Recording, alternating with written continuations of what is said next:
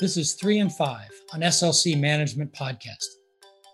Hi, everybody. Thanks for dialing in to this episode of three and five. I'm Steve Peacher, president at SLC Management, and I'm really excited today to have with me two people Beth Lee, who's a senior director of, on our derivatives desk, and Laura Cronin, who's a managing director in our credit research group. And Beth and Laura, on their own initiative, started something really exciting at SLC Management a few years ago called Invest-Her. And I want to talk about that today. Guys, thanks for joining. Thanks for having us. Thank you. So, before we jump into Invest-Her and what you've started, I want to talk about the lay of the land and asset management when it comes to women in the workforce. You know, what do you guys see in terms of the challenges that women face in the asset management industry? Have things changed over the course of your career? And what opportunities do you see for women in this business today?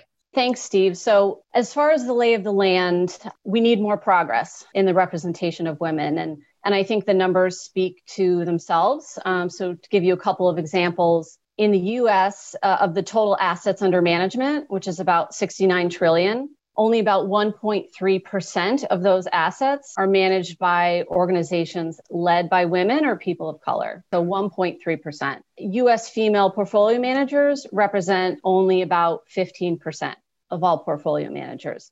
And that's actually uh, essentially unchanged since 2000. So while we've seen signs of progress in some areas, uh, much more needs to be done. As far as the challenges, I think much of it is centered around the lack of pipeline of young women seeking to enter the industry, uh, particularly at the entry level, and then the challenges women face advancing to senior roles uh, in the industry. So, for the pipeline challenge, I think we really need to improve the awareness of the financial roles available to young women, and we need to improve the perception of the industry. So, the more we can expose young women to the opportunities this industry can provide and show them the strong culture that many firms do possess, the better our chances are to see more young women choose finance or investments for their career. And then the challenge of the lack of representation of women in senior leadership, I think, is in part based on often a lack of a combination of lack of mentorship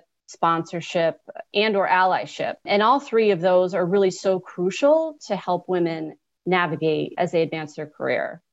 As far as how things have changed um, you know there has been meaningful improvement from when i entered the industry a handful of years ago. So you know the conversations have moved from having to justify why we need to focus on diversity to understanding the importance of diversity and putting initiatives into practice and embedding that into the culture. So, companies are allocating more time and money into development programs and initiatives that are focused on advancing women. Talent acquisition processes are being reassessed, and there is a real willingness to have these challenging conversations.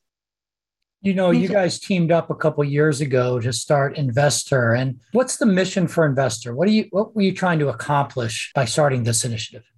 So, Steve, the mission really hasn't changed since we began a few years ago. And, the, and it's pretty simple in terms of just really helping advance women's professional development at SLC management, but also for the asset management industry at large. So, we, we're working in partnership with human resources as well as other internal inclusion groups uh, to improve the inclusiveness and diversity at SLC management what we're trying to accomplish, I'd say there's really probably two or three things. And number one is very basic, just increasing the agenda representation across all levels uh, within the organization. Number two, helping women advance their careers by better navigating the organization. And then three, really trying to bring the spotlight on our talent acquisition process and our pipeline. So looking at things like where we're recruiting and who represents SLC management in the recruiting process. And so those are those are probably three of the things that we've we're hoping to accomplish. We've made some progress on that.